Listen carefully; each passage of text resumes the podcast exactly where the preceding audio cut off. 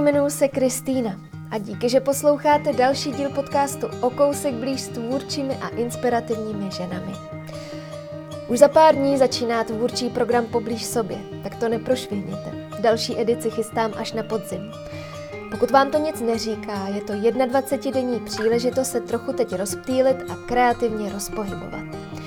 I tentokrát se můžete těšit na hezká česká slova lákající tvořivosti, na laskavé myšlenky i nejrůznější zadání, na typy z mého archívu i pozdravy od žen, které mají kreativity na rozdávání. A taky na úžasnou energii a sounáležitost, kterou poblíž sobě umí vyrobit. Přihlášku, informace, co všechno program obnáší i co se o něm špitá, si můžete počíst na okousekblíž.cz lomítko poblíž sobě. A chtěla bych moc poděkovat všem partnerům a patronkám podcastu. Pokud i vy rádi podcast posloucháte a chcete přiložit ruku k dílu, můžete se stát třeba součástí komunity tvůrčích žen na Patreonu a sami si vybrat, jak blízko chcete být inspirativním ženám, dění kolem o kousek blíž nebo dokonce i mezi sebou. Čeká tam na vás spoustu lákavých odměn, spoustu výhod a exkluzivního obsahu za vaše členství a dlouhodobější podporu. Nebo podcast můžete nově podpořit i jednorázově. Potřebné informace najdete na webu okousekblíž.cz podporujme pomlčka se. Moc vám děkuji za podporu, tady jmenovitě i v závěru. A která žena přijala mé pozvání tentokrát? Ta dnešní srší energií a dobrou náladou. Pod rukama se jí rodí jeden zážitek za druhým a už se nenechá nikým rozhodit, že by měla dělat něco jinak. Povídáme si třeba o tom, jak po letech hledá dláto, tušku a papír. Jak není čmárač a proč nemá drill a pevnou ruku. Jaký New York razil čupřinku a rakovina stáhla do sebe. O plešounech, mlčení i židovských hřbitovech. Nebo i o tom, jak vypadá holčičí láska. Jak je ráda ženou a chce jí zůstat i přesto, že chodí nakupovat do pánského oddělení. A jak učí lidi kolem sebe, že všechno nemusí být hned a že je občas úplně zbytečný se scházet. Tak ať se vám hezky poslouchá rozhovor s Eliškou Podzimkovou. Ilustrátorkou, animátorkou, fotografkou, výtvarnicí a i když to slovo nemá ráda, umělkyní všeho druhu. Já jsem se to trochu, trochu bránila, ale tak jako letos nic moc jiného dělat nejde, ale, ale, ale zároveň my jsme vlastně začali dělat uh, s, s lidmi, kteří mi pomáhali s výstavou loni, tak jsme vymýšleli, co bychom k té výstavě udělali za věci. Říkám, nebudem tam prostě mít merch, který nedává mi smysl a není žádným způsobem jako spojený s tou myšlenkou toho příběhu. A zároveň jsem říkala, pojďme udělat něco, jako by teďka začínají všichni přemýšlet, přemýšlet, že dělají věci z různých recyklovaných materiálů, anebo prostě produkty používají z něčeho, co už se jednou ně, něco potěšilo, ale, ale ještě není často hodit do koše. Ale takže jsme se snažili to aspoň tímhle tím směrem nějak jako uh, směrovat. A některé ty věci byly vtipné, že jako ty lidi měli na to skvělý ohlas a některý vůbec. A bylo to mm. jako by vlastně, jak, je, jak jsou ty věci teďka pro nás všechny nový a, a snažíme se všichni se trošku sklidnit v tom, aby jsme nenakupovali blbosti. A, a přesně ten merch je v tomhle tam hrozně jako gigantická věc, všechny prostě kapely, všechny, všechny firmy, všechny tohle dělají takové jako nesmyslné věci navíc, které vlastně ty dostaneš do té ruky a pak je hodíš do šuplíku a nikdy o nich nevíš. A ani je nepoužiješ, že jo, nějaký prostě propisky jako s logama a notýsky a to už máme všichni plný zuby, takže si myslím, že je na čase to trošku jako oživit něčím, něčím trošku hezčím. A takže jsme dělali, dělali jsme uh, skleničky se Srnou, s Dominikem, to si myslím, že se povedlo hezky. Teďka ještě plánuju, že chci udělat nějaký svíčky v nich, aby jsme to ještě jako vůni z Malého prince tam rovnou dali. Pak jsme dělali talířky, které jsme, jsme jezdili s kamarádkou po různých bazáčích po celé republice a scháněli jsme nějaký ty starý chalupářský talíře, takový ty tlustý, že jo. A, a tiskli jsme na to, jakoby vypalovali jsme na to znova a znova nějaký, nějaký potisk. Co tam ještě bylo? Přemýšlím. Tenisky. Tenisky, ty jsou taky vlastně, cave tenisky jsou taky vlastně recyklovaný, z recyklovaných materiálů, to je super, úplně, to, to mě baví hodně, ty si myslím, že jedou a myslím si, že začaly to dělat i už i větší firmy. Teď jsem postřehla, že snad i konversky začaly dělat nějaký recyklování, což je super, tak jako, ty proč ne? ať, ať se to hezky probudí. A do toho spoustu tvých obrázků. Jo, tam nějaký jo, ale takže jsme, takže jsme se právě rozhodli teďka loni, že, že spustíme e-shop a zkusíme, jestli to poběží a běží to super. Běží to dobře. Jo, ještě jsme si no, počali od toho. Takže Vánoce tě zachránili, nebo jsi vlastně uh, Hele, já jsem, já jsem, já upřímně, já nevím, jestli to vůbec můžu říkat nahlas, ale já jsem si to docela užila ten rok. Ale protože se to, mě se to úplně jako netýká, ale samozřejmě jako chápu, že, že některý lidi mají totální struggle s tím letím, s touhletou situací, takže jako nechci uh, nějak poštuchovat v tomhle ale, ale já, jsem, já jsem potřebovala trošku pauzu, trošku se uklidnit, trošku si říct, co, jakým směrem chci dál jít. A, a naučit se jako různý, různý věci, ať už je to třeba říkání dne na nějaký zakázky a takhle. Takže pro mě ten rok byl takový docela prospěšný. Ale zase na druhou stranu jsem teďka takovým jako záseku, že úplně nevím, jako trošku hledám motivaci v tom, co, co, co dál, jako nějaký prostě ten dohledný bod v budoucnu, kde teda něco bude fungovat tak, jak má a to nemáme nikdo z nás a je to takový jako demotivační. No. Mm, takový Už ten je to dlouhý. chybí. Už je to dlouhý. Kde ty normálně tu motivaci uh, si hledáš? No já hodně na cestách, takže mě chybí jako hodně to cestování, ale, ale tak jako teďka jsme se naučili cestovat tady u nás a taky je to hezký. A daří se ti to jako si opravdu plně vykompenzovat po těch jako cestách? Jako, po ono to úplně plně samozřejmě nejde, ale zase na druhou stranu prostě tady fakt jsou neobjevené věci v naší republice, které si myslím, já si myslím, že na ně přijde čas, až bude mít nějaký malý fakáňata, ale, ale ještě, ještě už, to, už to přišlo dřív, tak, tak se snažíme objevovat naše kraje. A je to fajn. Ne, já ještě tím, že máme, mám psa doma, tak furt jsem Aha. někde venku a vlastně teď Včera jsem si říkala, sakra, já jsem zase celý den venku a nic se mnou dělala. Ale tak ono je to taky potřeba se chvíli vyvětrat. Mě teda demotivovaná vůbec nepřijdeš teda. co jsem takhle jako se dívala na všechny tvoje rozhovory, mně přijde, že máš jako spoustu optimismu, pořád. ne, to asi, asi jo, tam jde spíš jako k tomu se, se že Ty mám pocit, činnosti. no, že mám pocit tenhle ten rok, že se jako musím nutit si sednout a opravdu něco jako kreslit. Že jako mě baví to vymýšlení, plno věcí, jako jeden plešou, všechno, jako to vymýšlení mě hrozně baví, ale jako opravdu si sednout a začít něco dělat, mi tenhle ten rok dělalo problém. Mm-hmm. Protože přesně jako jsem neměla úplně tu motivaci, ty věci dokončovat, nevím, co, co zatím úplně je. Mhm. Hledám mm. na to odpověď trošku. No, takový to, jako, že člověk vlastně neví, co bude, mm. tak proč to vlastně trochu dělat?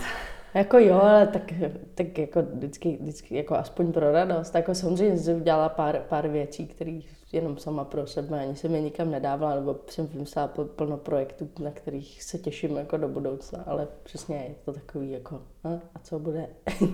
bude to. Hmm. Eliško, vítám tě v podcastu O kousek blíž. Musím říct, že teda je mi velkou ctí, že se tady potkáváme, protože mám tě na seznamu už strašně dlouho, tak Děkuji, že jsi přišla. No já děkuji za pozvání. Máš pořád eh, prince ve sklepě? Je, no, teď pořád tam, pořád tam je zalezlej, ale teď jsme, my jsme teďka jsme posunuli eh, výstavu v Bratislavě, která měla vlastně začínat 1. února, tak to nemá úplně smysl a, a tak to tak všechno nějak posouváme, ono to nikam moc neuteče, zase na druhou mm. stranu.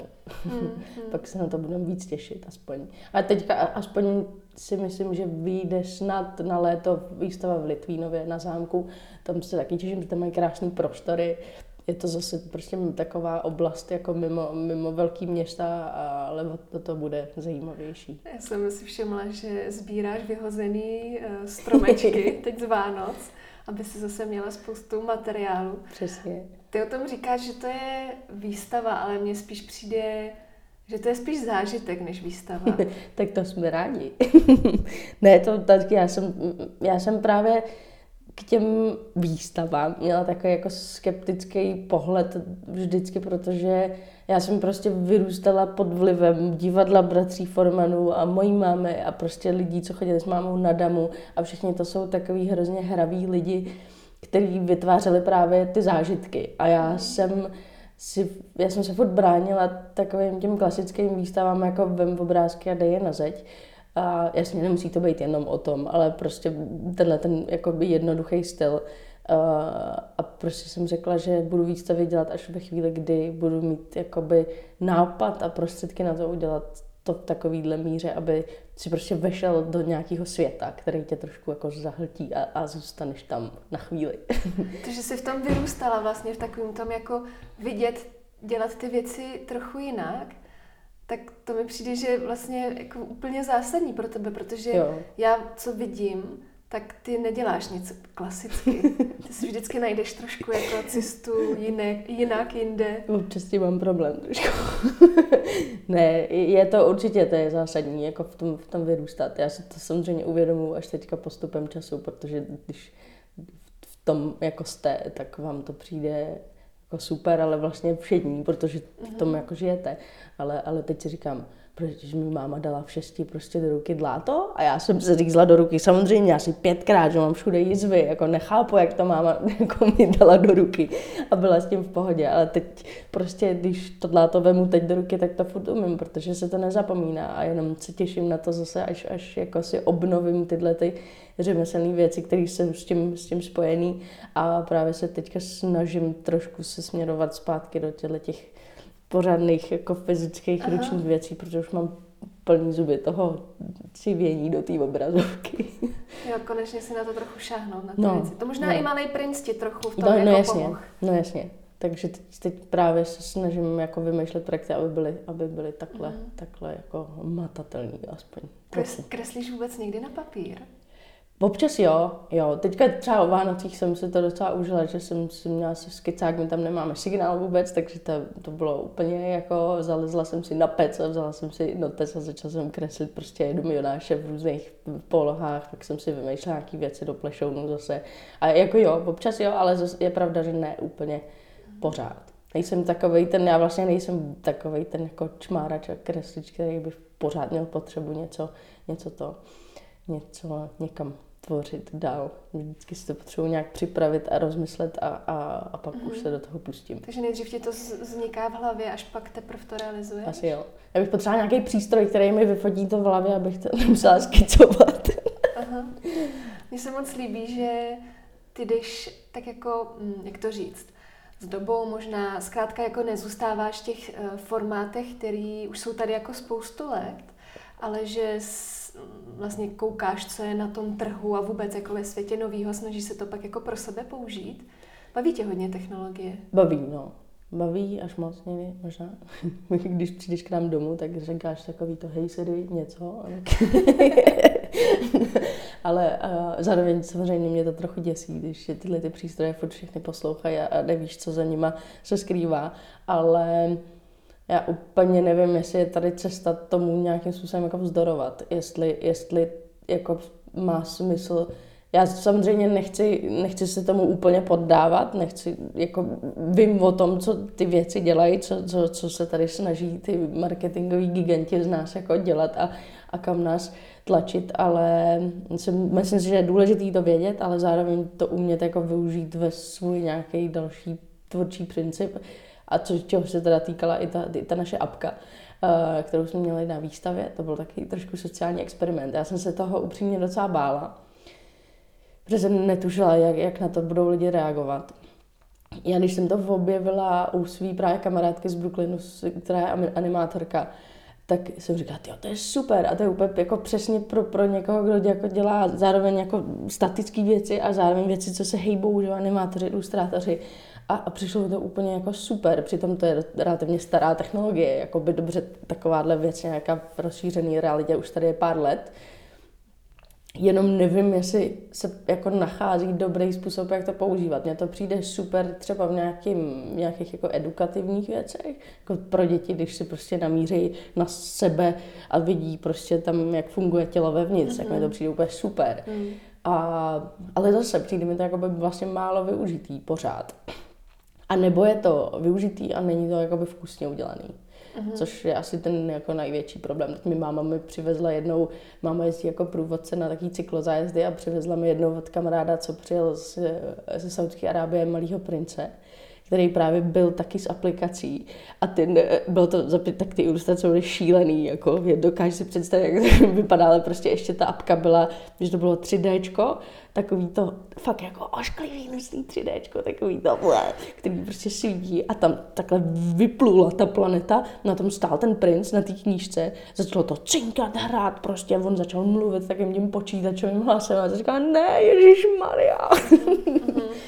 ale No takže jako těch možností tam je plno, ale myslím si, že jako důležitý je směrovat tak, aby byly jako i nějakým způsobem vkusně udělaný a aby, aby to pak otevřelo aby to nebylo jenom o tom, co se skrývá v tom telefonu, protože bohužel furt k tomu potřebuješ to zařízení v té ruce, ale aby tě to jako naopak propojilo s tím, co je za tím, za tím obrázkem. Že si myslím, že třeba na té výstavě to fungovalo hezky, takže že se vlastně příběh Malého prince, který ho sice znají všichni, ale většina si myslím, že třeba lidí v mé generaci nebo mladší to mají furt spojený s nějakou povinnou četbou a nějakou prostě povinností ze školy, která není úplně jako jo, super, chceme číst Malého prince, nebo je to prostě totální kliše, protože je to Malý princ, ale tohle vlastně nám umožnilo ukázat ten příběh toho malého prince ještě dalším lidem, který zaujala ta technologie zatím. Ale vlastně pak se koukli na ten obrázek, protože to s tím souviselo a byli v tom prostoru a chápali, hej, to je o tom, že si hraješ, i když jsi dospělej.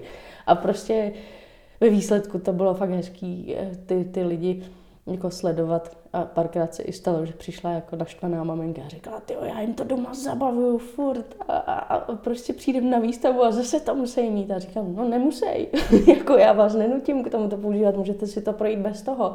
Tak samozřejmě to pak stáhli a, a pak byli nadšený. A říkala, no mě to, jako by, to bylo takový jako spíš nástroj, to nebyl ten, mm-hmm. ten telefon, na kterým jsou závislí a na kterým jedou TikTok nebo cokoliv jiného. Mm-hmm. Jak se ti, já když tě teď poslouchám, tak mně přijde, že to by se strašně dobře daří pořád se na ten svět dívat takovýma jako hravýma dětskýma očima. Jak to, že ještě pořád nejsi jako ten dospělák, který už tohle to prostě ztratil? Já nevím, já nevím. A tak to je taky asi, asi tím vyrůstáním v tom, v tom okolí. A moje máma je doteď jako dítě, ta furt vymýšlí nějaký prostě kraviny a furt, furt je vytváří něco, s čím si může hrát. A, já nevím, jak to v sobě jako udržet. Já na to nemám úplně žádný recept, ale přijde mi to hrozně vlastně škoda, že někteří lidi o to přicházejí fakt brzo a je to, je to hrozná, je to fakt škoda, no.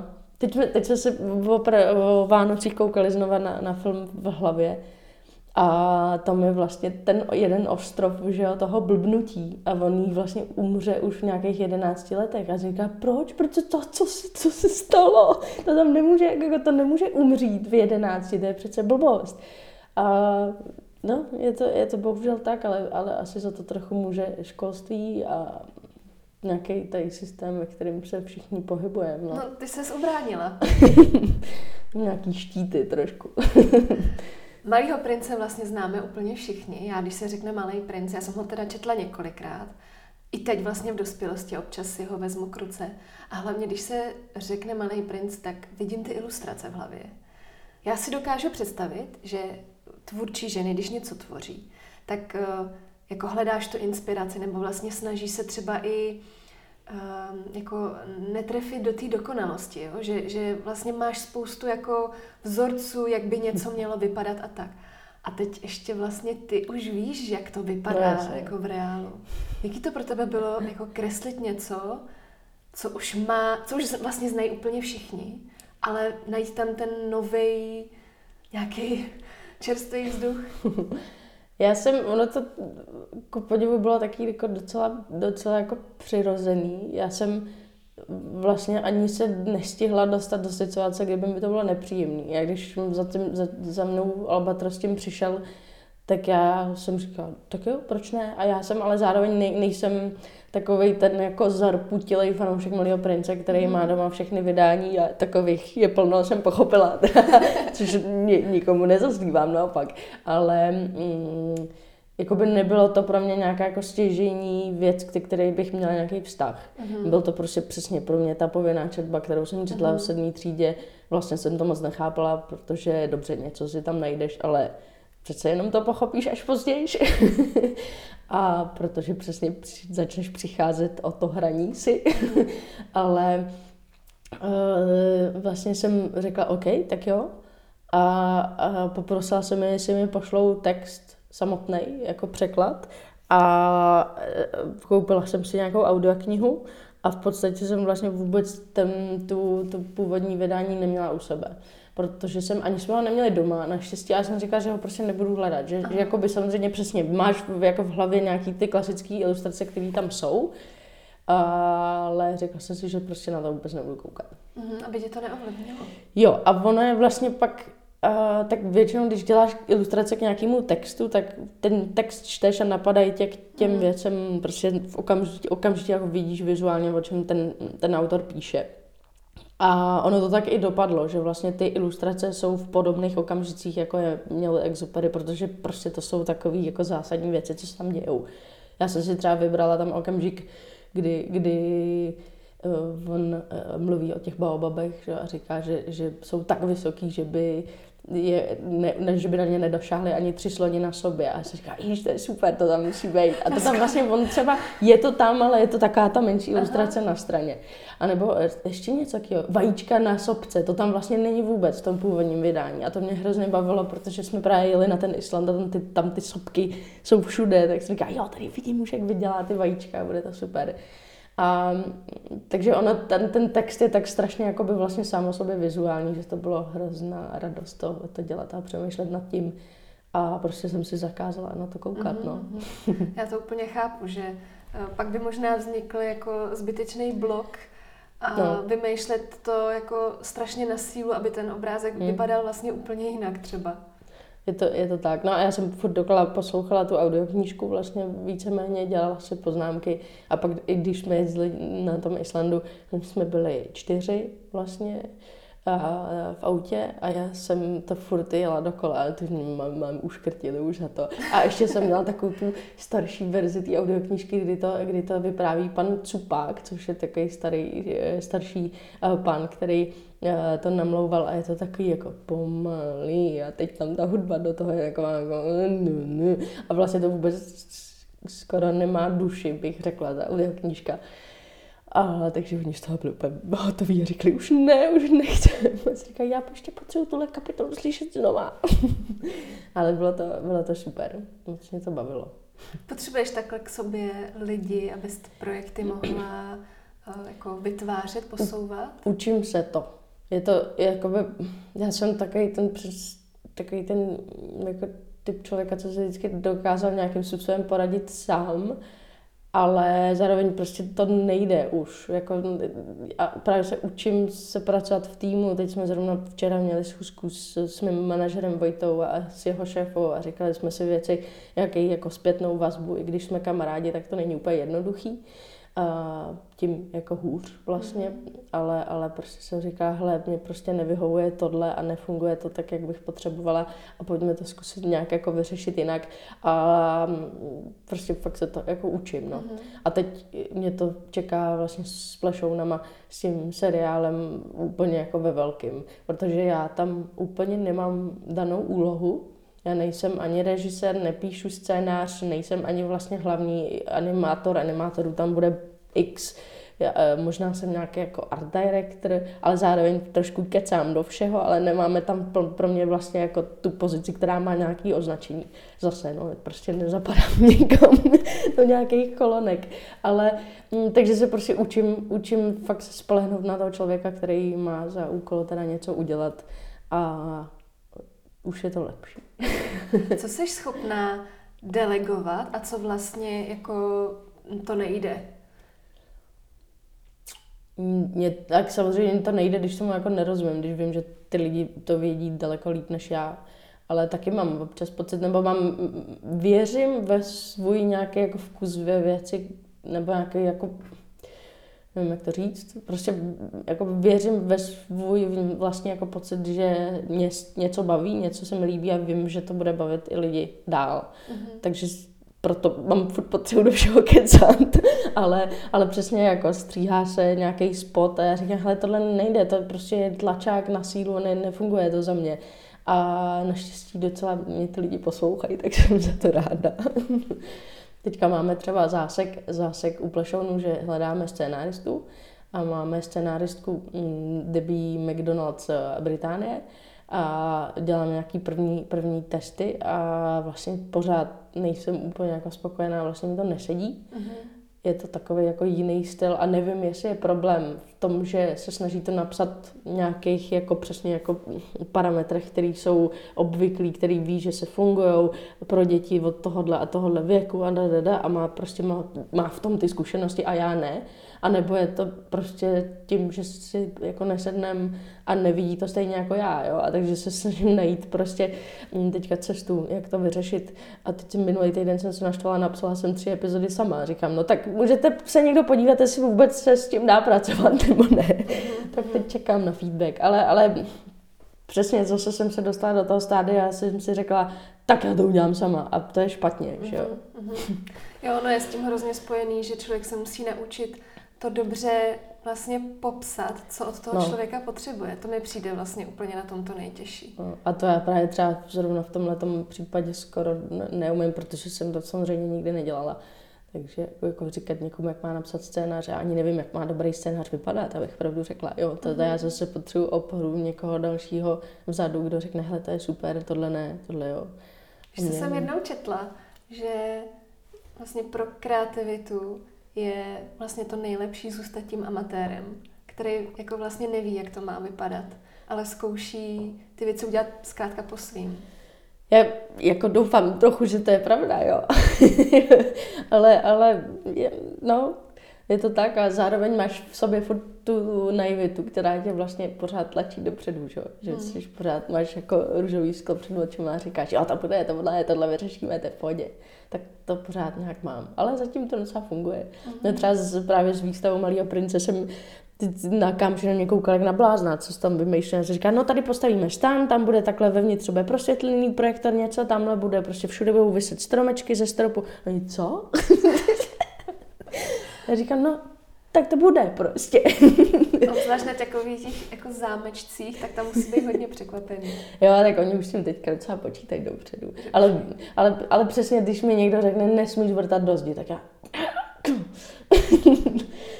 ale tak to musíš si poradit nějak jinak.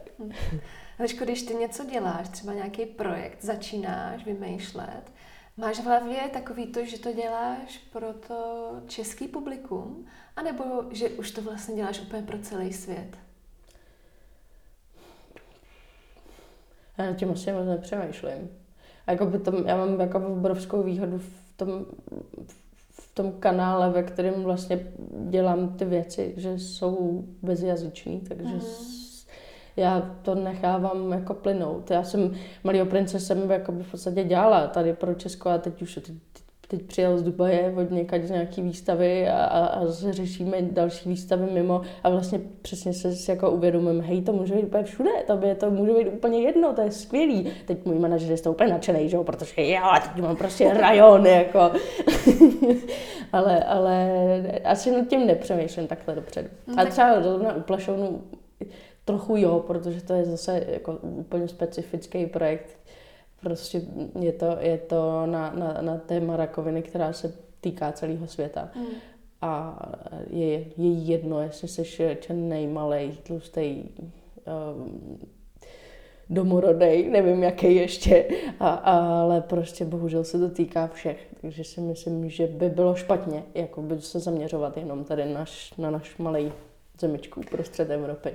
Já právě mám pocit, že teda to máš úplně asi přirozeně, že zkrátka jako to vnímáš v tom globálu, což mi přijde úplně skvělý. Možná taky ten New York, který eh, se už jako tisíckrát opakoval v různých rozhovorech, ale mám pocit, že vlastně tahle ta zkušenost ti právě jako v hlavě nastavila to, že to může být všude.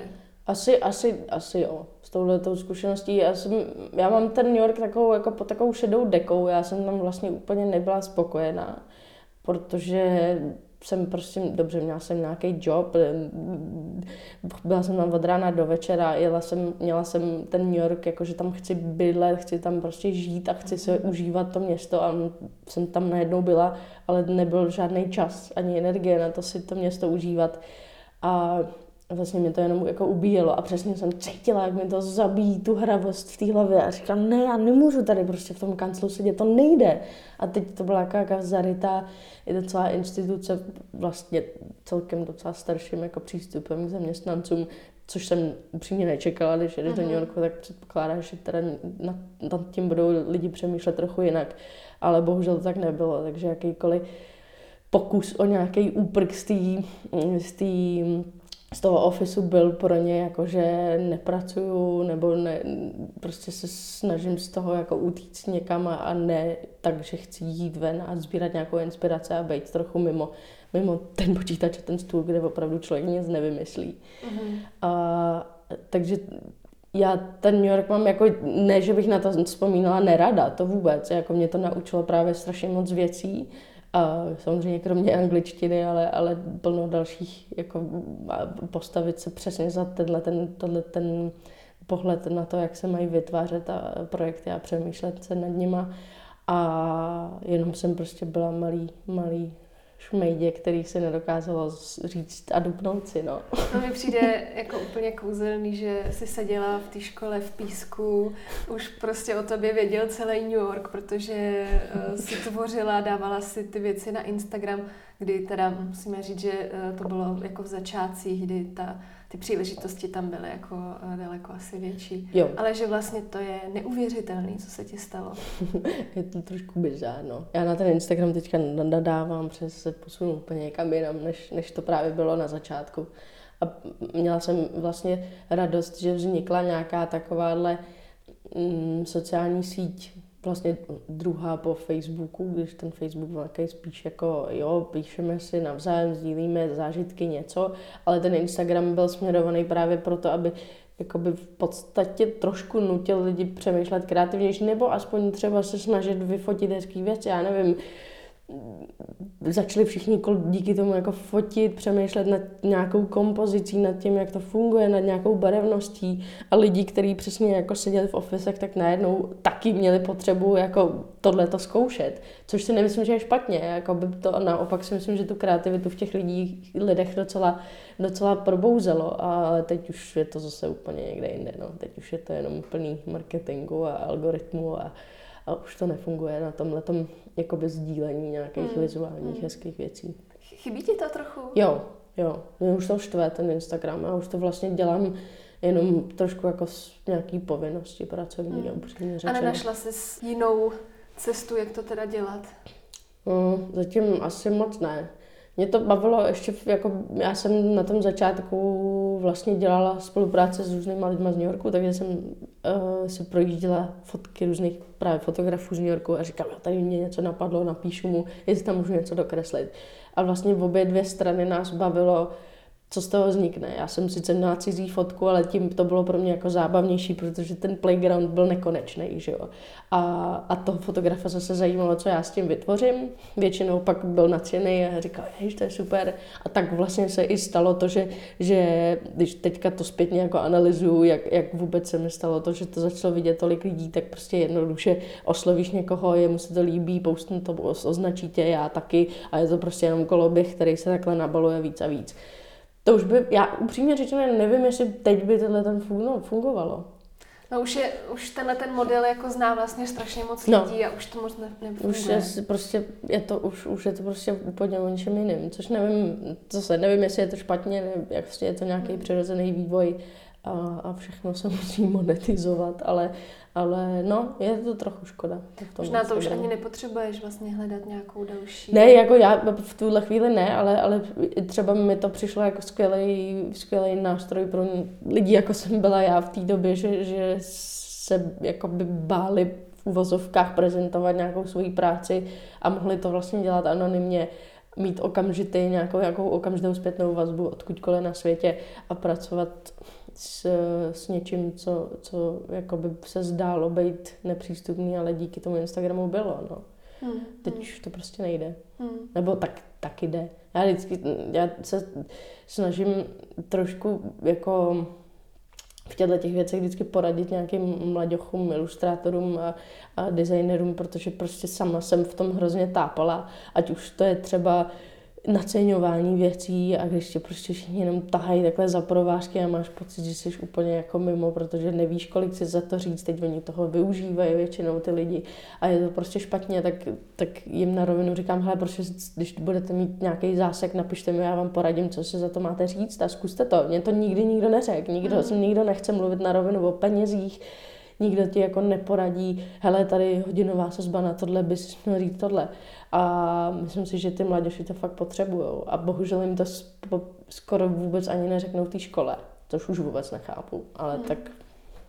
Ty jsi to musela naučit tím, že jsi to zkrátka jo, jako žila? Jo. No, asi, asi jo. Vlastně mi taky nikdo, nikdo moc neporadil, což mi nevím, je to, všichni v tom mají takový jako zásek. Jasně, že, že pak máš jako dobrý pocit, když si to prošlapeš sám a naučíš se to, ale zase na druhou stranu trošku tě občas naštve, když tě někdo přesně takhle jako zatahá za límec a vlastně tě jako zneužije v nějakém tvém prostředí. Mm, mm. Mně přijde, že ten New York pro tebe byl jako zásadní vlastně i v dalších věcech. Vlastně jsi tam i dovolila být sama sebou. Nerážíš na něco konkrétního?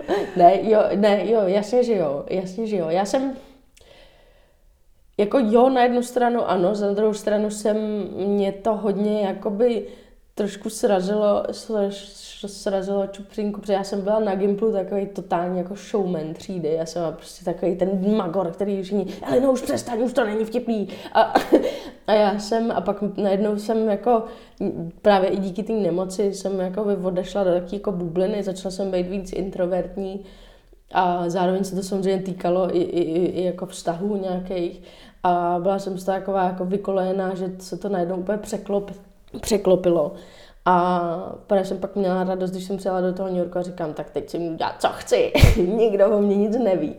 A zároveň v New Yorku je všem úplně jedno, jako cokoliv. Ty prostě lidi, chodí lidi s kyblíkem na hlavě a řvou do něj a je to prostě, nikoho to nezajímá, je to úplně jedno. A takže, takže to bylo jenom vlastně hezký vidět, že to takhle někde funguje, že to jde. A to tě pak jenom utvrdí v tom, no tak proč by, když to jde tady, tak proč by to nešlo někde hmm. jinde. A to, to se samozřejmě týká i, i mojí jako sexuální orientace, protože jsem tam uh, odjížděla s tím, že jsem vlastně zmatená, že vůbec nechápu, co a vlastně nefungují mi jako moc vztahy s klukama, teď jsem nevěděla proč a říkám, proč co je a pak jsem přesně poznala nějaký amíky a, a, a naší, naší podstatě takovou jako až americkou sestru Zoe, která mi ukázala, hele, tady nejsou jenom kluci. Říká, aha, tohle je ten háček. A vlastně mi jako ukázali to, že, že tam je to normální, v tu dobu to tady vlastně v podstatě vůbec ještě nikdo takhle nebral. Myslím si, že jsme v tomhle udělali velký pokrok, i když by mohl být samozřejmě lepší, to je i ve všem, ale ale od té doby si myslím, že fakt se to zlepšilo o dost. A zase na druhou stranu žiju v Praze, nevím. Mm-hmm. Ale jo, jako pomohlo mi to hodně v tomhle tom, New Yorku. Pamatuješ si třeba první moment, kdy si cítila takovou tu úlevu, že, že prostě je to všechno jako v pořádku, tak jak to je? jako jo, asi po nějakém jako prvním rande s holkou si myslím, že se si říká, aha, tak jo, dobrý.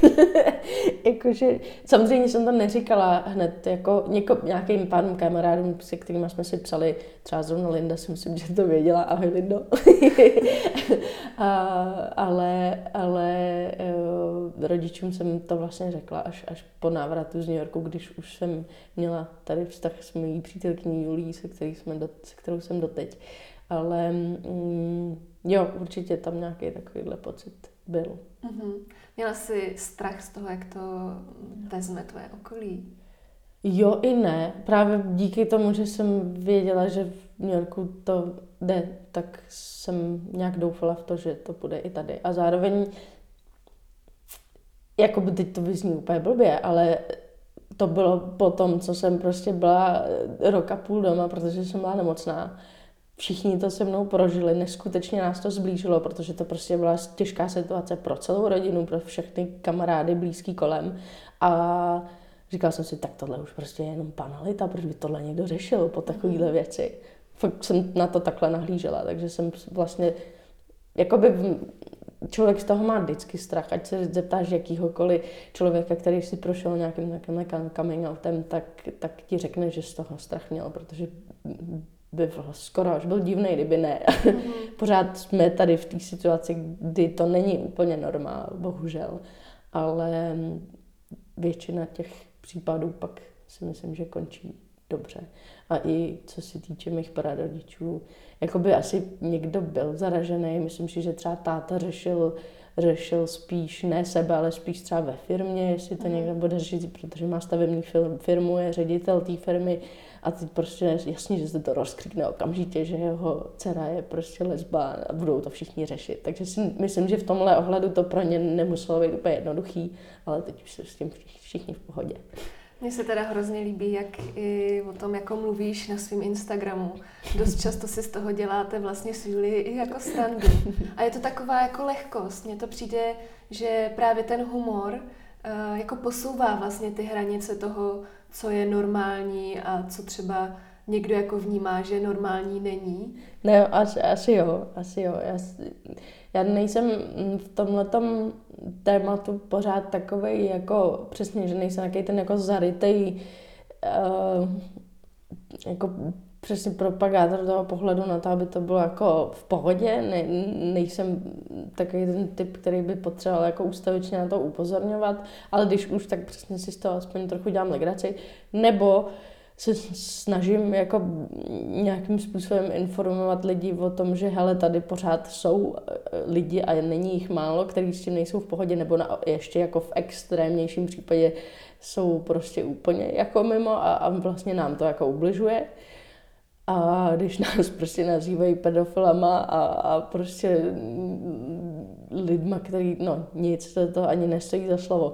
Mm, ale právě se mi pak častokrát i stane, že třeba napíše někdo, někdo na Instagramu zprávu, že to řešil doma s rodičema a že jim vysvětlil, hele, ale tady jsou lidi, kteří normálně žijou ve vztahu, kteří jsou spokojení, protože prostě, a není, neznamená to, že chodí v kožených mm, kalhotech, který mají 2 cm a koukají zadek prostě tady na nějakým duhovým prajdu.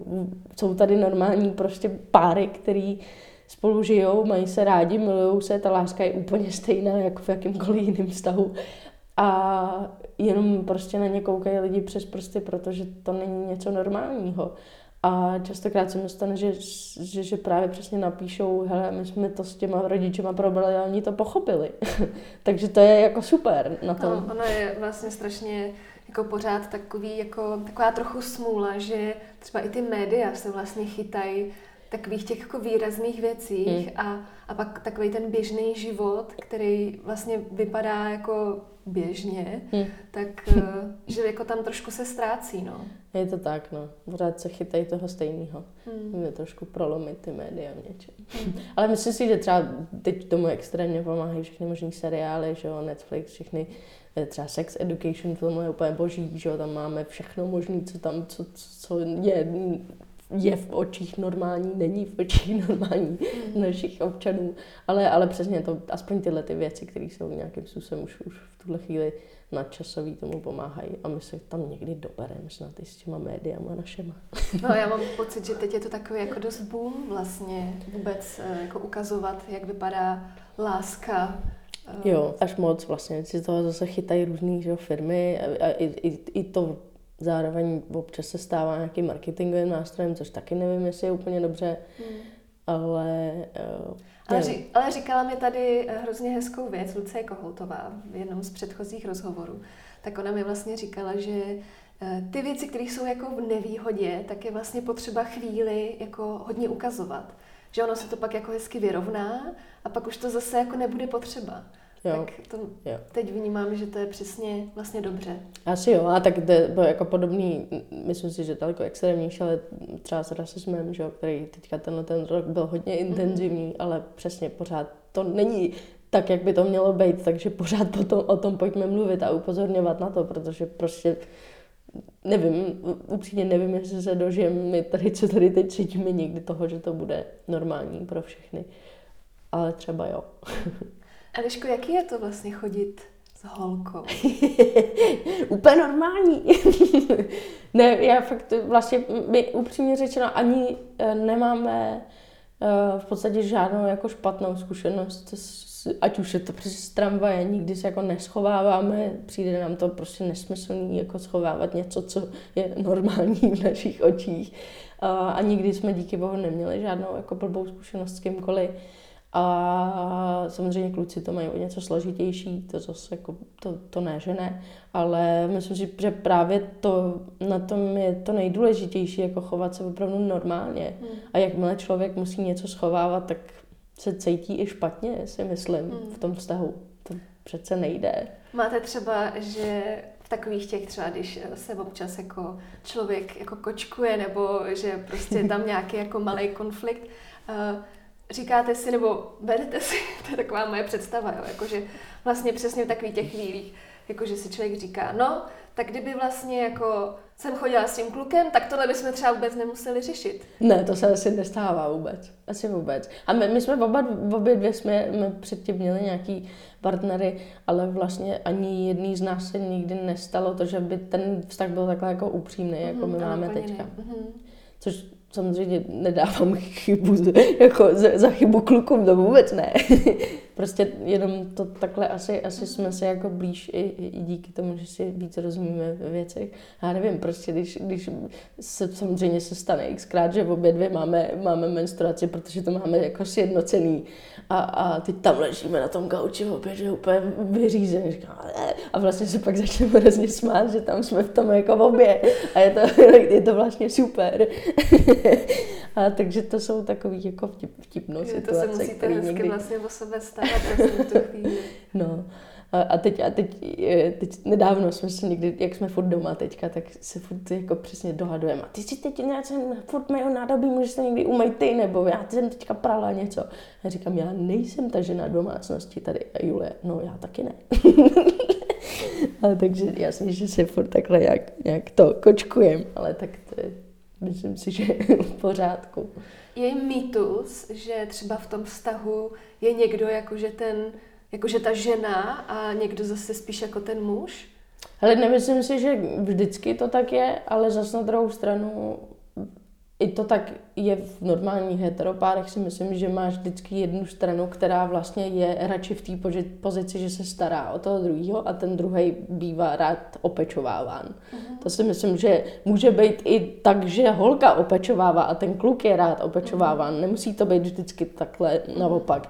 Takže samozřejmě i, i jako v našich, našich vztazích to tak je a, a já jsem teda v té pozici toho opečovávatele, ale myslím si, že, že to jako nedává to, že jsem jakoby v uvozovkách v tomhle tom, ta chlapská část toho vztahu.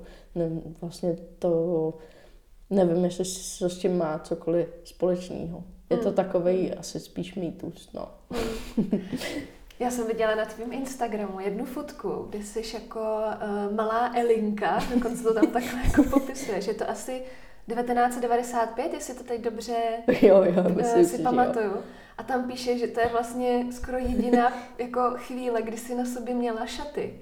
Vůbec nenosíš šaty. Ne, teď Super. už vůbec, teď už absolutně ne a vlastně naposled, co jsem měla šaty, tak byl asi maturák.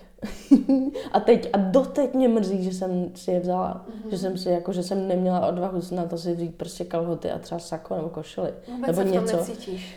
Uh, ne, absolutně, vůbec. Prostě to ne, nejde, nejde mi to, no. Já jsem, já jsem, mě, mě třeba občas i, i přijde taková jako docela vlastně dost osobní otázka na tělo na Instagramu od nějakých lidí, jako jestli, jestli stoužím potom se stát mužem nebo takhle. Já se říkám, hele, jakoby to, že vypadám nebo se oblíkám jako kluk, neznamená, že jako chci být muž. Já jsem ráda ženou, já miluji ženy, já ne, neberte mi to. a, a jenom jsem prostě, je mi líp v oblečení, který prostě tady ten svět určil jako, že je pánský a přitom, přitom je to prostě zase jenom oddělení v obchodě, no. Mm-hmm. No ona je to hlavně ta škatule, že jo? No. Jak vlastně má vypadat ta žena. No, takže, takže prostě mě, mě v šatech není pohodlno, protože se v tom cítím až moc jako žena a to nechci. Já chci prostě být sama sebou a naučila jsem se být v pohodě s tím, že teda jsem takhle, jak jsem a, a, a je, mi, je mi dobře a, a nenechám se nikým rozhodit v tom, že bych měla dělat něco, něco jinak. Mhm. Co třeba teda jako v tvých očích znamená, že třeba se cítíš jako zrovna v tuhle tu chvíli žensky? Já, třeba make-up prostě jde úplně mimo mě, to je prostě něco, něco co, co mě, a tak já díky bohu mám jako dobrou pleť, takže to nepotřebuju, ale prostě nepotřebuju se zvýrazňovat oči, je mi to nepříjemný, je to prostě pro mě taková nějaká jako věc, kterou si neužívám a nepotřebuju jí.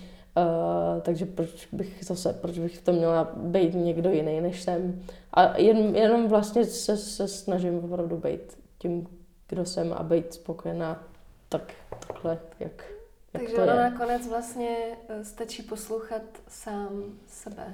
Jako asi, asi jo, já tak jako by ono sice dobře, je to jenom blbý v oblečení, ale, ale je to prostě nějaká jako sebeprezentace a mě vlastně jde hrozně proti srsti, kdybych měla být jako ve skořápce někoho jiného. Já bych prostě byla jako uvězněna a v tomhle tom asi pořád je i to moje dítě, který jako ne, to já prostě budu, kdo chci, nechte mě bejt. Přicházíš si k tomu postupně? Protože já jsem třeba ještě pár let zpátky jsem viděla, že jsi nalíčená a že, že nějaký fotky, možná to byly nějaký teda promo fotky, jo, ale... No, to je nejhorší, to mě vždycky nutí do toho, ale teď už se nenechám. Ale to bylo jakoby na nějakém tady mým začátku, když jsem přijela z New Yorku a dělalo se pár, pár rozhovorů, tak mm-hmm. přesně přišla vždycky stylistka a teď pro mě měli. A Eliško, jakou máte dámskou velikost? Říkám, dámskou velikost, pánskou Mko, Lko, něco takového, nechte mě to. A říkám, no já asi úplně nepotřebuju líčit, a no, tak jenom decentně to vemem. To, mm-hmm. tak vždycky decentně skončí, takže jsem úplně zmalovaná teda v mých očích a strašně mě to vždycky rozhodila. Byla jsem úplně jako, jednou jsem, jednou jsem dokonce z nějakého focení jako odcházela s brekem, protože jsem prostě to absolutně jako nedala a nedokázala jsem říct, hej, nechte mě fakt prostě být tak, jak, tak, jak jsem. A teď už, teď už to nedovolím. Teď už, teď už prostě nenechám na sebe jediný, že jako když prostě lesknu pod něco na zdar, vlastně mi trčej stejně, takže to je jedno, to nespravíte. A, a ne, prostě už, už, už, to ne, už to nenechávám takhle zajít. Mm-hmm. Co ti jako pomáhá k tomu, že, že vlastně znáš ty odpovědi, jak, jak to potřebuješ? Já nevím. No, No, právě asi to, že se v tom jako cítím dobře, to je těžká otázka. Já nevím, jak jsem k tomu, já jsem k tomu došla už fakt jako dávno, ale přesně, ne, teď nevím, jestli se to taky trochu můžou rodiče, mě vždycky oblíkali jak kluka, teď tohle byla jediná výjimka, že jsem měla ty šaty na sobě, ale vždycky jsem byla za chlapečka, jako když se koukneš na, na, na fotku z mateřské školky, tak já tam stojím s těma klukama vzadu, že jo, protože ten fotograf nevěděl, že mám sedět vepředu mezi holkama. Takže já, ne, já nevím, jak se to stalo, ale prostě, prostě jsem takhle nějak vyrostla. Ale zároveň já, já jako teďka takový ty um, témata, že jsou prostě nebinární lidi, kteří nechtějí být oslovovaný takhle nebo takhle, v tom já se zase úplně jako nenacházím. Já prostě, jak jsem řekla, jsem ráda ženou a chci jí zůstat, a, ale prostě co no, tak chodím do pánského oddělení. Eh, mě k tomu napadá, že uh, máš vlastně úplně skvělý rodiče. Jo, určitě. Ty jsi vlastně jedna z prvních žen, který mají umělce rodiče. Tvoje maminka a myslím, že dědeček. tvůj dědeček. Mhm. Setkala jsi se třeba někdy s takovým tím tlakem, jako že oni jsou nějak jako nadaný, talentovaný a že třeba ty se nějak musíš vyrovnat. Víš, to se hodně stává, že, jo, že přesně chápu. tam jsou takovýhle tlaky. Asi ne, asi ne. Já jsem, oni právě jako by mě vychovávali tady v tom prostředí, o kterém jsme mluvili na začátku a vlastně to bylo jako dost přirozený. Máma třeba měla různé workshopy pro děti u nás v Dobřichovicích, takže logicky my jsme tam z brachu byli taky, protože to bylo u nás doma. A nebo prostě něco vyráběla, my jsme jí pomáhali, nebo dělala, vytvářela něco z hlíny, tak my jsme vedle patlali taky. A já jsem třeba chodila na strašně moc kroužků, až jako extrémně, podle mě, ať už to tenis, keramika, pak nějaký právě dře, dře, vyřezávání ze dřeva, skauti, prostě všechno jsem musela stíhat. Ale tak mě to bavilo, to bylo v pohodě. Ale nikdy, nikdy to nebyl nějaký jako tlak, ani, ani státový, ani z máminy strany, že by měli něco, něco bejt a něco bejt dobrýho. Takže to bylo takový přirozený. Komentujete si třeba někdy s mámou eh, jakoby ty vaše díla? Jo, my si furt, teďka čím dál tím víc si jako ty radíme, máme vždycky volá, co vymyslela a říká, mami, to je blbost, a nebo říká, jo, to je dobrý, a já, ale, ale vždycky jak jako opatrně, ona to samý mě vždycky něco poradí a myslím si, že jakoby dřív nebo později dojde na nějaký jako společný projekt, si myslím, doufám. Máte třeba něco společného v rámci toho cítění? Třeba i jako dál, když se díváš třeba přesně k tomu dědovi? Ne, jo, to určitě. Já si myslím, že máme takový dost jako podobný humor a jako náhled na, na věci přesně je, je řešit skrze humor, i když jsou vážnější. A každý z nás, ať už to byl děda nebo máma a já, tak máme ten jakoby vizuálně, to si to moc podobný není, ale protože každý jsme prošli nějakou trochu jako jinou školou, hm, teď myslím jako školou, jako ne, nejenom školou, jako vyloženě školou, ale, ale prostě procesem. Uh, ale vidíš tam tu, tu spojitost v tom, v nějakém tom pohledu na ty věci, mm-hmm. což je hrozně vlastně zajímavý. A, a já to, teď jsem to právě poslední dobu jako hrozně vypozoroval z těch dědových věcí, které vždycky s babičkou vytáhnem ze šuplíku. A říkám, ty vláho, teď bych si s ním popovídala. Ty jsi zmínila, že když jsi onemocněla a měla si rakovinu, a tak ještě to tak jako trochu uh, stáhlo k sobě, že jsi se stala víc introvertní. Uh, kvůli čemu myslíš, že to bylo? Je to, jako já i z tohohle důvodu dělám vlastně teďka ten seriál. Jeden z těch důvodů, protože ty, protože prostě společnost o tomhle tam neumí mluvit, neumí, neumí komunikovat, ať už jako mezi sebou, ale pak už vůbec s tím člověkem, který je v té situaci, že ho nemocněl. A vlastně si přijdeš v takový zavřený, nafouklý bublině, do který nikdo moc vlastně nechce líst. Teď tam máš jenom ty nejbližší a všichni zvenku mají pocit, že když do ní vlezou, tak jako narušejí nějaký mm. náš prostě tady um, nějakou jako situaci, která je vážná a, a prostě nechce, nechce do toho jakoby líst, což si myslím, že není dobře. A já jako neříkám, že jsem byla úplně jako odstřihnutá od okolního světa. Mě na, chodili, furt někdo mě chodil navštěvovat, kámoši vlastně z Gimplu byli jako neskutečnou podporou, pomáhali mi prostě, abych nesklouzla v tom studiu, protože jsem neměla kam, kam jít pod nás, protože tam nebyla třída. Tak mi nosili různý úkoly, pomáhali mi se vším možným ale uh, seš prostě v takové bublině, no. Seš doma, ne, vlastně nemus, nemůžeš moc mezi lidi, to je jako tenhle ten uplynulý rok, co my tady teďka prožíváme všichni, tak to byl vlastně dost podobný, že prostě uh-huh. jsme byli furt doma nebo v nemocnici, roušky pořád, eh, social distancing pořád, prostě všechny tyhle ty věci jsou, jsou úplně jako normální věc, když jsi takhle nemocnej a Myslím si, že fakt je jako na čase, aby ta společnost si jako uvědomila, že, že se o tom může mluvit, že to není zase takový tabu, jako se to tváří.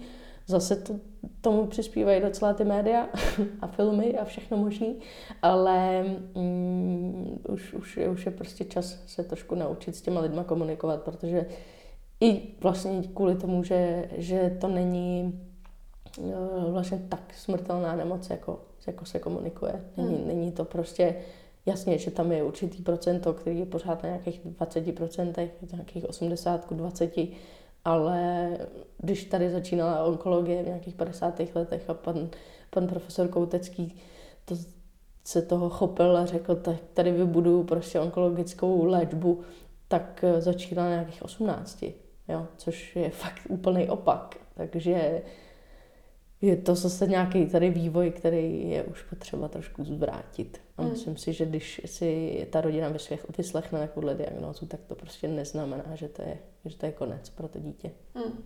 Máš strach, že se ti to vrátí? Ne, snažím se na to nemyslet. Mm. Co ti hodně pomáhalo, uh, když ty jako říkáš vlastně, že ta komunikace byla taková jako uh, těžká vlastně k tobě nějak jako prolíst. Uh, ti, co to uměli, tak, tak co dělali? Co ti vlastně vyhovovalo? Ono je vlastně úplně nejlepší se chovat v podstatě jako normálně. V tomhle tam jsou super vlastně děti, který mm-hmm. Ty zábrany nemají, že jo. Oni prostě přijdou a začnou ti vyprávět, co se stalo tamhle, nebo se tě zeptají, co to je tady za hadičku, proč ti to tady trčí jako pomalu z břicha ven. A co, co to dělá? Tak to prostě se zeptat, jako nejhorší je přesně takový to jako mlčení a, a, a ne, pak samozřejmě litování, to je taky jako ne úplně dobrá cesta, anebo naopak jako přehnaný nějaký jako extrémní pohled, jako to tady válíš, prostě nedělej mhm. tady tohle. Prostě vlastně úplně normálně. A myslím si, že úplně nejlepší je se fakt ptát těch lidí, protože oni nás jakoby v tom prostředí, i když to je pro okolní se děsivý, tak vlastně mě to třeba strašně bavilo. Já jsem v tu chvíli, co jsem tam ležela, měla jsem prostě všude ty přístroje a furt jsem se ptala doktorku, co je tohle a co je tohle a proč mi tohle kaplo dvě hodiny a včera mi to kaplo jenom jednu a chtěla jsem všechno vědět a hrozně mě to zajímalo a myslím si, že to tak mají i ty menší děti. A my o tom vlastně jako chceme mluvit. Takže když přijdeš a prostě vidíš tady kapačku, která začne pískat, tak se zeptej, proč to píská. Jako, neznamená to, že mám blbej tep a umírám, ne? Prostě došla pumpa, při, při, je na čase tam hodit další, další tu, další lahvičku. A, takže prostě se ptát a komunikovat normálně a zároveň třeba říkat věci, co se dějou vlastně venku z toho světa té nemocnice a co se třeba stalo s profesorkou z matiky, nějaká legrace během, během hodiny, nebo že jí prostě někdo dal špendlík na židli a že to bylo super, super a, a prostě jenom jakoby aspoň tím vyprávěním ho dostat do toho, kde není toho člověka. Projekt Plešuni, který si začala, Možná kolik už je to jako let, no, co na tom už, pracuješ? Už to jsou tak dva roky. Dva se roky. to trošku zaseklo. Tak teď ale, ale se to hodně, hodně posunulo. To je i díky, díky koroně teda. Skvělý. Skvělý vlastně důsledek ne, jo. korony, vlastně, že na to konečně je čas. Um, mně na tom přijde strašně zajímavý to, že v zahraničí vám trhají ruce pomalu a tady u nás se na to musí skládat lidi, aby to vzniklo. Je to trošku smutný, zase na druhou stranu jako teďka při pohledu na to Donio je to úplně jako šílený. Já si toho fakt opravdu jako vážím, že, že tomu lidi věří a, a, a podpoří nás i v takovýhle chvíli, kdy je tady krize a lidi nemají práci a nemají prostě na zbyt, tak nám prostě posílají finance na takovýhle projekt. A mm, ty instituce, to je já už, já nevím, jestli mě to ještě překvapuje, upřímně řečeno. To je prostě tady nějaká jako skoprnělost systému, a, který nedokáže komunikovat v nějakých sférách mezi sebou. No, je to mm-hmm. jakože přesně zase jsme u toho, že si tady vymyslím projekt, který úplně nezapadá ani tam, ani tam, je to něco mezi.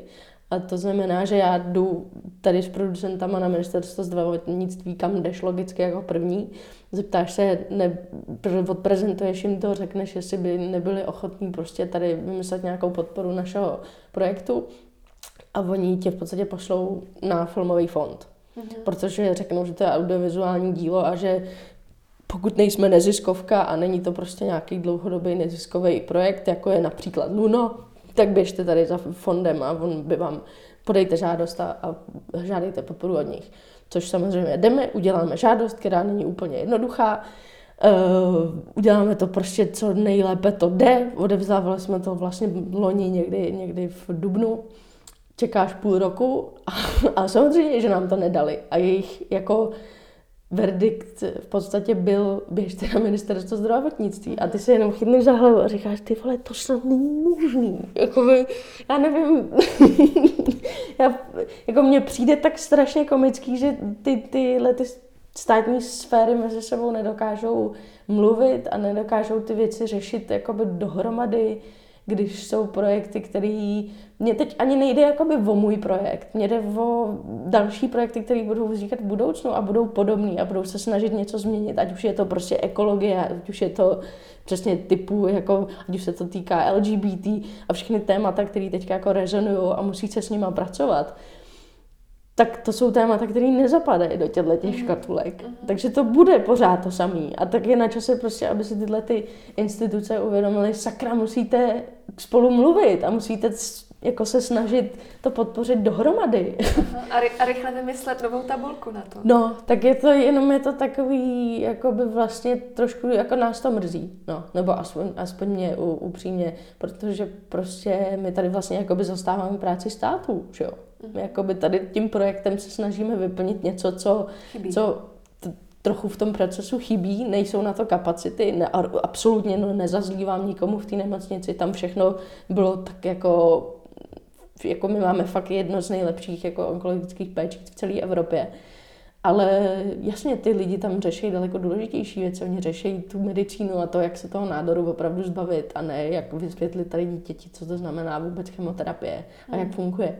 Ale jakoby svým způsobem zastáváme nějakou úlohu státu. A oni ti pak hodí klacek před nohy a řeknou, ne, běžte někam jinam. tak si říkáš, ty kráso. V rámci toho příběhu uh, Plešonu, uh, tak jeden uh, z kamarádů tam umře. Bylo to pro vás jako... Uh, jak jste nad tím vlastně vůbec přemýšleli? Protože mně to přijde strašně sympatický, že se toho nebojíte. Bylo to jako dilema to tam uh, jako ukázat? Ale mě to asi musela trošku, trošku jako v mě v tomhle postrčit moje doktorka, eh, která říkala, Eliško, ty jsi tak jako pozitivní, ale nemůžeš to všude jako, če, nemůže být všechno pozitivní. A tady kolem toho tématu už vůbec ne. A říká, jo, tak já to vím, jasně, že jo. Zároveň jsem třeba před třema rokama vlastně přišla, přišla o kamaráda právě, který, který byl nemocný a trošku mě to jako probudilo. Říkám, jo, dobře, pořád tady je těch 20%, který prostě bohužel takhle skončí. A je to nějaký osud, kterýmu se úplně nejde vyhnout. A, a říká se, dobře, tak prostě z toho nebudeme dělat pohádku, musí to tam nějakým způsobem být. A začala jsem si hledat věci, které se toho týkají, ať už to jsou podcasty o, o, o prostě odcházení blízkých, nebo to jsou filmy, které zpracovávají tohle téma. Jakoby klasický filmy o rakovině jsou většinou hrozný kliše. Vlastně to vůbec jako málo který film vlastně jsem viděla, který by v tomhle tom byl hmm. dobře udělaný. Je to hrozně složitý téma a ta péče, která se tím zabývá, jak se jmenuje paliativní péče, je vlastně to relativně nový. Moje doktorka Lucie Hradličková se tím zabývá hodně, jezdí na různé konference po světě a učí se to od dalších lidí z Kanady, aby to tady začala nějakým způsobem praktikovat, což už se stalo. Ale přesně je to, je to o tom, jak to komunikuješ s tou rodinou a s tím dítětem. A jakoby je prostě jejich cíl je, aby v tu chvíli, kdy ty doktoři zjistí, že, že už není cesta dál, že už to nejde vyléčit, tak aby to rodinu připravili na ten odchod a většinou ona mi říká, že opravdu se dostanou do té fáze, kdy, kdy ta rodina je s tím smířená, hmm. s tím odchodem toho dítěte. Hmm. A vlastně tam je pak bod, jak zlomový bod v tom, že ty jim jako neřekneš, ty jim na otázku, kolik máme času, neodpovíš tři týdny. Ty jim odpovíš od, úplně z druhé strany a řekneš jim, hele, začněte prostě teďka dělat to, abyste si užívali společný čas a prostě budeme doufat v to, že bude co nejdelší. Neřekne jim odpověď tohleto, hmm. ale tam je ten cíl jako před, převrátit to v to a užívat si to, co je teďka a to, co bude ještě následujících pár třeba týdnů, měsíců. Hmm, hmm. Já vím, že ty jsi byla starší, to by bylo asi kolem 16. Bylo 16 no. uh, a nebyla jsi v takovéhle situaci. Ne. Ale i tak uh, jednali s tebou jako, uh, jako napřímo? Jako myslíš lékaře teďka? No celkově vlastně, jak, jak, jak ty jsi, jako věděla jsi všechno, jako to, co si potřebovala ne, vědět? asi ne, asi ne, ale, ale to je právě zase, zase tahle ta věc strašně vyvíjí dopředu, řeší se, co to dítě má vědět, dítě v uvozovkách, teenager, a zároveň ty, ani samotní ty lékaři se neschodnou na tom, co se má a co se nemá říkat.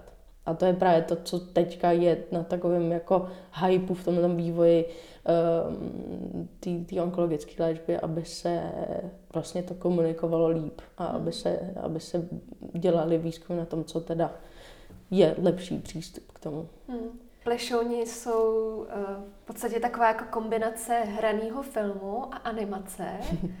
Ty vlastně neumíš dělat jednoduché věci. Ne, ne, to nejde. Ale tak ne. Já nevím, mně, mně přijde trošku, eh, trošku by, by bylo líto, kdyby to bylo jenom jedno z toho. Mm, nedokážu si představit, že to bude jenom hraný, to vůbec ne.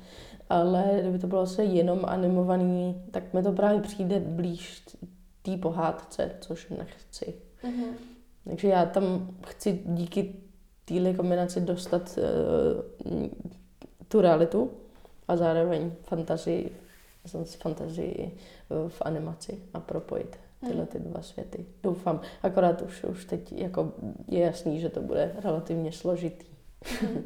Ty víš třeba už teď, kolik času to vlastně zabere, to teda vytvořit, protože pořád je to poměrně dost na začátku. Jo, je to na začátku, my vlastně dopisujeme i scénáře, nemáme ani, ani to, ale eh, to je v podstatě skoro to nejtěžší a nejzásadnější a to musí být ta perfektní složka toho celého seriálu.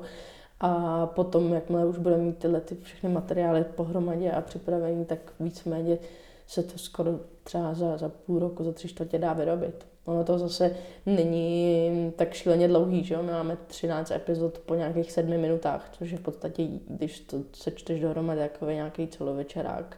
A to se dá. To hmm. se dá. Hmm. Uh, jsi perfekcionalista? Já hrozný.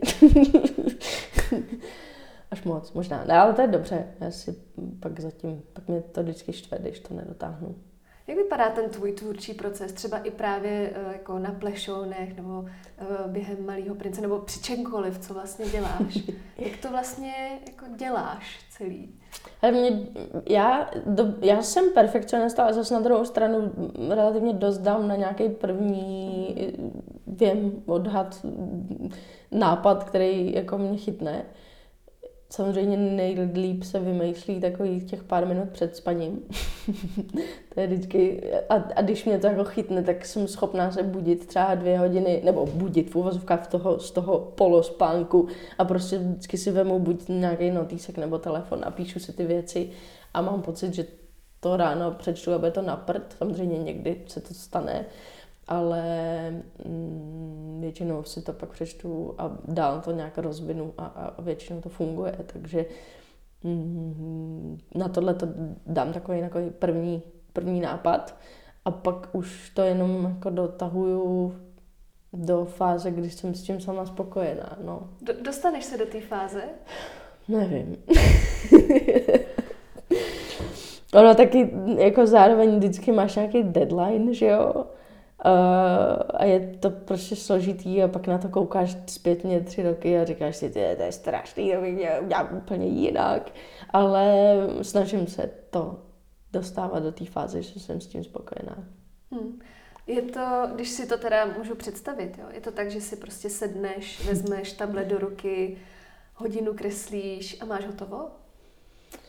Jak co? Jako když dělám třeba jenom dokreslu nějakou fotku, tak uh, mi to teďka více trvá třeba, nevím, nějaký tři hodiny. Záleží, co, co tam jako dodělávám, co tam, eh, kolik tam toho je, tí ilustrace. Ale um, jakmile nad tím strávím další dobu, tak už mi to pak nebaví a přijde mi to právě jako jaký pře, přetlačený, přetažený. No.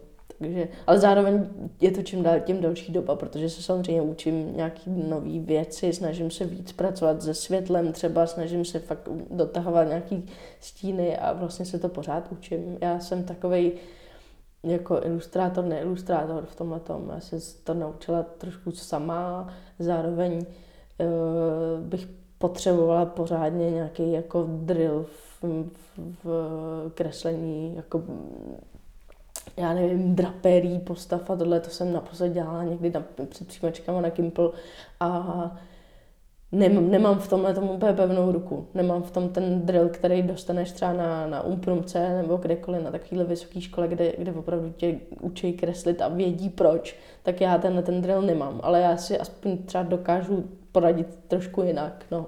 Hmm. A myslím si, že je důležitý ten výsledek a ne to, jak se k tomu dobereš. A teď se to prostě vlastně jenom učím zpětně a přesně se, se snažím se vracet k tomu fyzickému a k té tušce a k těm materiálům mm-hmm. zpátky. Ty jsi dost specifická tím, že si ty fotky často i fotíš. Máš to tak, že vidíš ten záběr, fotíš fotku a už tam vlastně jako v hlavě vidíš tu ilustraci, anebo to vzniká jako až pak, když se k těm fotkám vracíš a hledáš tu vhodnou, kam by něco šlo zakomponovat? Hele, je to tak, jak, jak kdy, no. Někdy to mám přímo na tom místě. Třeba když jsme právě projížděli ten Island, tak já jsem odjížděla na, na Island s tím, že vím, že věděla jsem, že mám vymyšlený dvě ty ilustrace. Byla to jedna eh, se sopkou, kde jsem teda viděla toho ve tvaru toho slona v hrozníši a pak, eh, pak jak se dělá vajíčka na té sopce a říká, jo, tak tyhle ty dvě jako vím určitě, že chci udělat ale zbytek jsem nechávala na tom prostředí, kterým jsme projížděli. A někdy se mi právě stalo, že jsme jeli a já říkám, jo, tam bude sedět, jo, už ho tam vidím, jak tam to. A některé věci jsem vymýšlela až doma. Mm-hmm. Já jsem na tebe vypátrala jednu takovou jako libustku. A, jej. a to je, že uh, chodíš se dívat na židovský hřbitovy. Tyjo, teď jsem dlouho nebyla. Já jsem, no, protože moje právě přítelkyně Julie je, je židovka, já jsem teda taky víceméně hodně lidí se ani neví, že, že má nějaký židovský, židovský původ, anebo že se to vlastně mm, platí primárně z máminý strany, že, že jakmile babička třeba máma máme byla židovka, tak ty jsi prostě stoprocentní žid na nazdar. Přesto nejede vlak. Ale takže se snažím se o tom dozvídat víc věcí, snažím se třeba ptát, ptát babičky na, na různé věci, co se, co se děje, děli i, i, i třeba během válek a, a s naší rodinou, anebo třeba konkrétně s ní.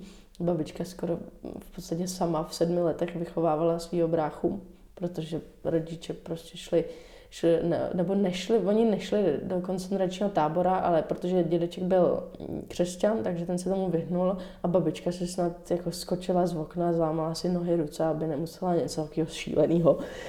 A, a takže se snažím si o tom dozvídat různé věci a zároveň uh, občas právě jdeme s Julí na nějaký, na nějaký židovský svátek, ať už do synagogy přejí strejda, uh, i třeba dělá šabat a takhle.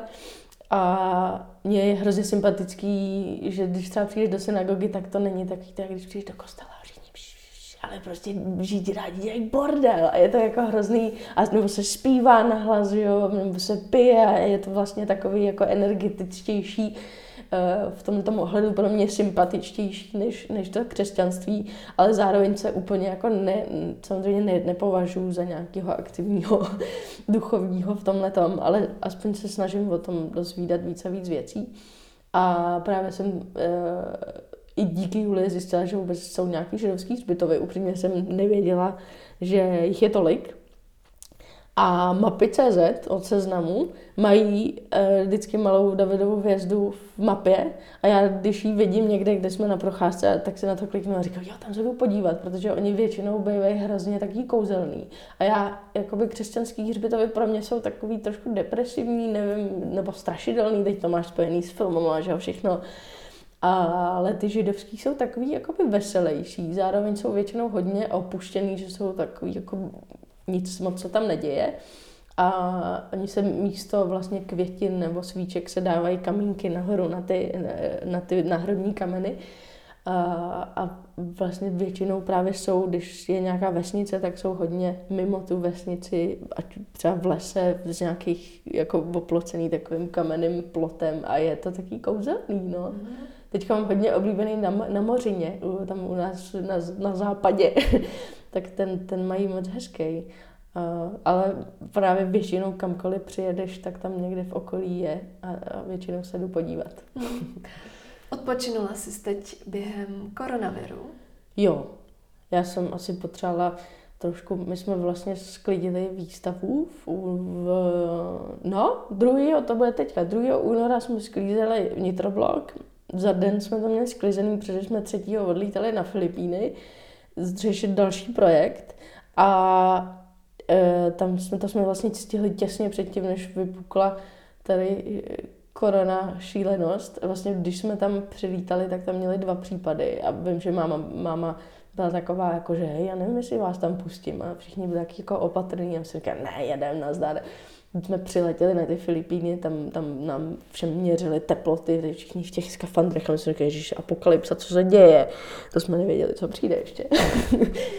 Ale Filipíny jsme si moc užili a pak jsme přiletěli domů a vlastně už, už to začalo, že jo, my jsme přilítali nějakého koncem února a začátek března už, už, už, bylo, už bylo špatně všechno a já jsem jenom tak jako říkala, hm, tak teď jsme měli odvážet výstavu do Vídně, tam jsme ji ještě stihli odvízt, ta se zavřela během dvou dnů.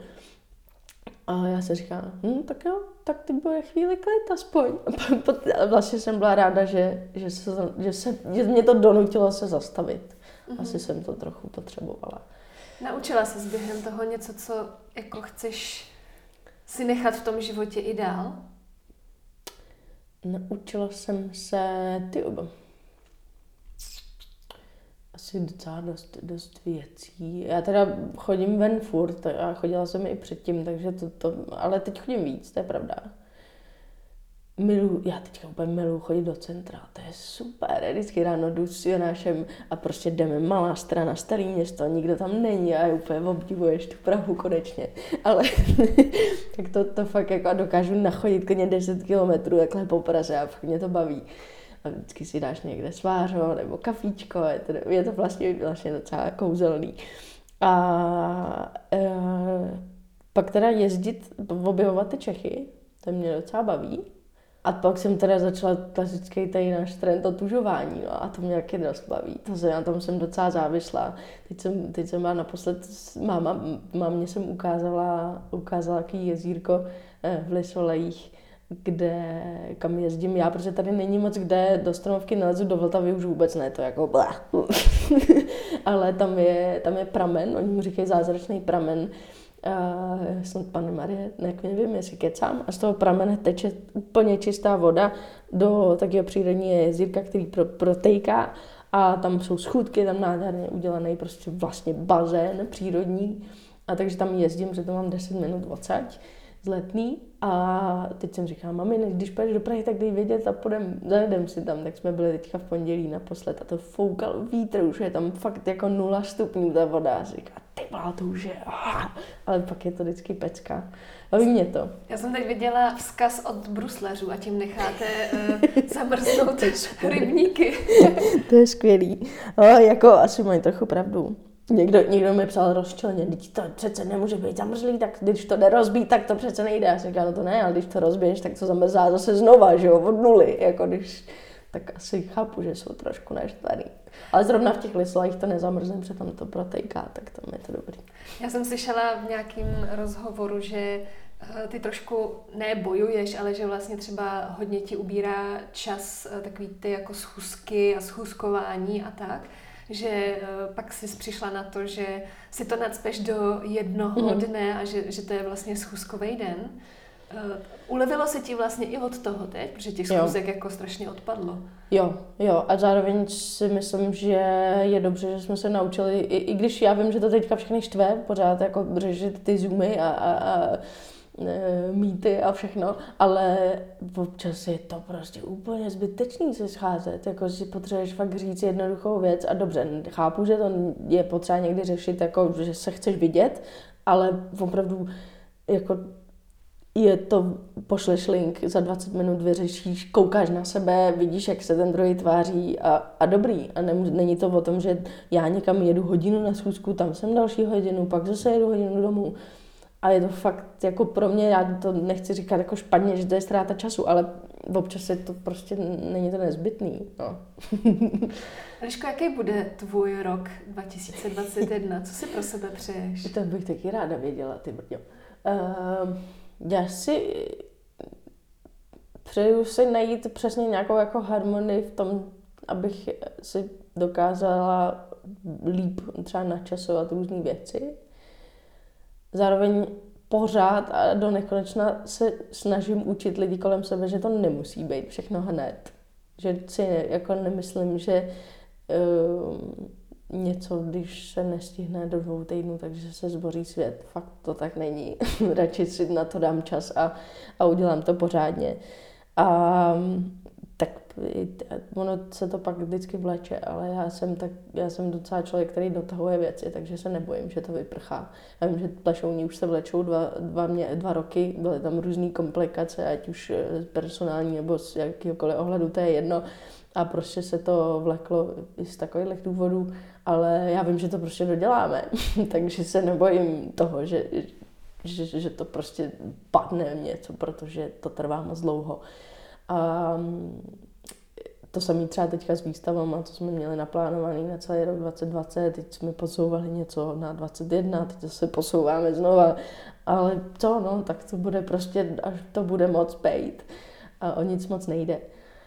A no a těším se, já nevím, na co, je, je pravda, že jsem taková jako trošku demotivovaná v tom, co, co dál, ale ono zase něco přijde.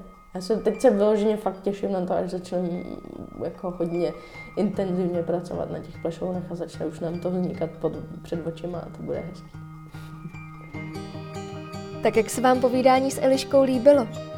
Dejte mi vidět třeba na Instagramu nebo poštou na buďmezavinač.okousikblíž.cz A nově si mě můžete pustit i do schránky a být tak poblíž veškerému dění, které se kolem podcastu šustne. K odběru newsletteru se snadno přihlásíte na okousekblíž.cz nebo na Instagramu. A také mě potěší, když budete podcast ve vaší oblíbené aplikaci odebírat a na iTunes mi necháte krátké hodnocení. Pokud byste chtěli Elišku pozdravit, podpořit nebo je něco hezkého povědět, najdete ji na eliškap.com nebo stejně tak i na sociálních sítích. A zastavte se i na adrese okousekblíž.cz. Kromě tvůrčích žen tu najdete i spoustu příležitostí, jak se podpořit, osobně se potkat nebo se něčemu novému přiučit. Na závěr moc děkuji všem partnerům a patronkám, jež podcastu fandí a svými příspěvky mi umožňují se mu věnovat. O kousek blíž nově podporuje i Kateřina Rovná, Markéta Daňková, Lucie Bregantová, Tereza Drážníková, Kateřina Balová a Lucka Lou. Tak se těším zase příště. Do té doby se mějte moc fajn a brzy se slyšíme.